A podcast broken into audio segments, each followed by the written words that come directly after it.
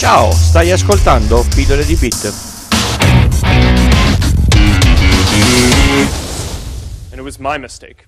And I'm sorry. What happened? What went wrong? So this was a major breach of trust. And and I'm really sorry that this happened. How is today's apology different? Stop apologizing and let's make the change. We should have handled a lot of things here differently.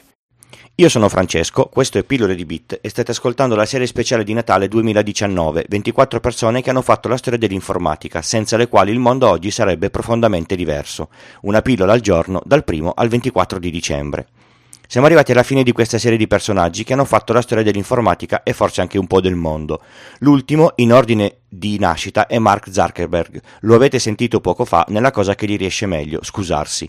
Nato nel 1984, a oggi non ha 40 anni ed è una delle 100 persone più influenti e ricche del mondo. Nel 2019 è arrivato in questa classifica a essere il quinto più ricco del mondo. Ebbe il primo contatto con l'informatica studiando il BASIC, quello sviluppato da, da Gates, un po' come me, ma le strade sono state sensibilmente diverse, evidentemente. Durante le scuole superiori sviluppò un player musicale che imparava i gusti dell'ascoltatore.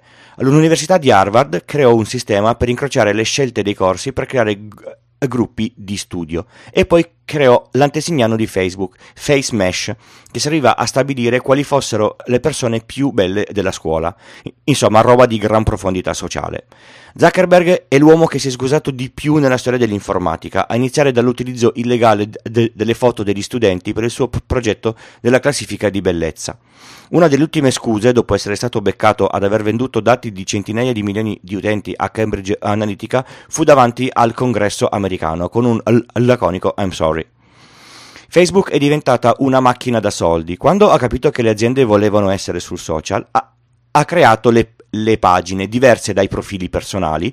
Queste pagine non hanno amici ma hanno followers. Poi ha iniziato a far comparire i post delle pagine sempre meno nella timeline degli utenti, in, invitando le, le aziende a pagare per ottenere più visibilità.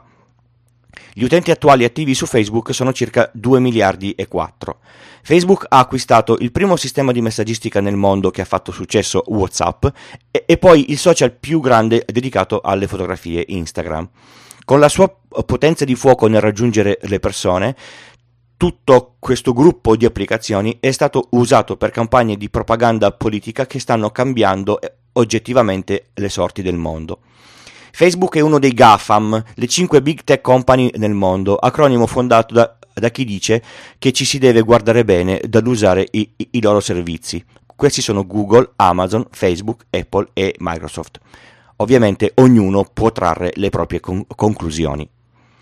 Avete ascoltato Pillole di Bit, l'ultima puntata della serie speciale di Natale 2019. Questa era la storia di Mark Zuckerberg e queste erano le 24 persone, forse un po' di più, che hanno scritto la storia dell'informatica e del mondo.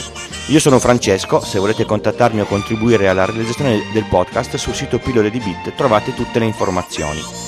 Grazie per l'ascolto, vi auguro un buon Natale che sia ricco di calore, calorie e di cose belle. Noi ci risentiamo dopo l'Epifania, per la precisione lunedì 13 gennaio 2020, come al solito alle 4 del mattino per la puntata in, in podcast. Se ancora non siete circondati da parenti o, o da cose da mangiare, nelle note, nelle note, dell'episodio trovate un link che porta a un breve eh, questionario di 8 domande. Ci va meno di un minuto per compilarlo e se vi va mi rendereste molto felice. Grazie ancora, ciao e buone feste.